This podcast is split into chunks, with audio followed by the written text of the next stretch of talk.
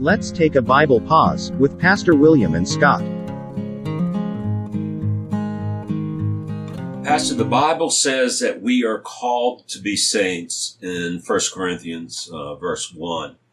When I hear the word saint, for some reason I think about the Catholic Church, Right. uh, the Roman Catholic Church, uh, because we hear the word saint probably more so from them than you hear it in a, in a Protestant uh, church. What does it mean in our Christian life that we are called to be saints?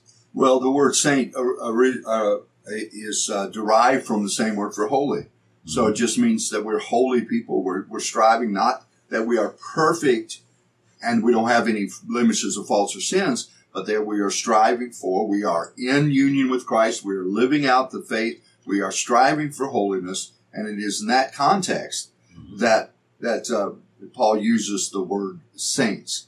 Now, we use the word saint, like even in the Protestant church, we talk about Saint Augustine, Saint Ignatius, uh, Saint Irenaeus, Saint Anthony, uh, those kind of things, as, as a as a means of uh, highlighting the uh, the significant work they did in the life of the church. But it is true that all Christians are saints. Now, did you read from First Corinthians? Yes. Could you read that again, the, the opening? Okay.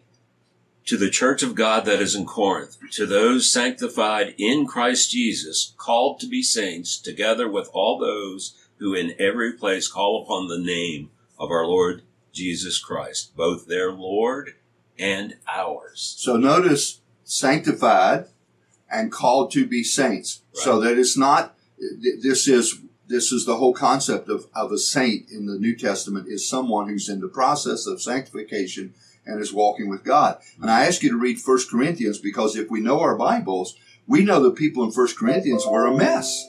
They were an absolute mess. Yeah, that's Uh, true. When you when you read First Corinthians, Paul is constantly correcting them. So again, what that tells us is the word saint does not mean we've arrived at some point of perfection, which is what it typically means in the Catholic Church, that you have ascended up to a place where you're totally different from every other believer. And that's not what this word saint means. God has conferred upon us His holiness, His righteousness. He has called us into a relationship. We're living out that relationship. And as we grow in that relationship, we are saints in the sense that we are striving to serve Him and are being sanctified by the Holy Spirit. We hope you were blessed by this Bible pause. To listen to the entire discussion, go to our YouTube channel. The link is listed in the description below.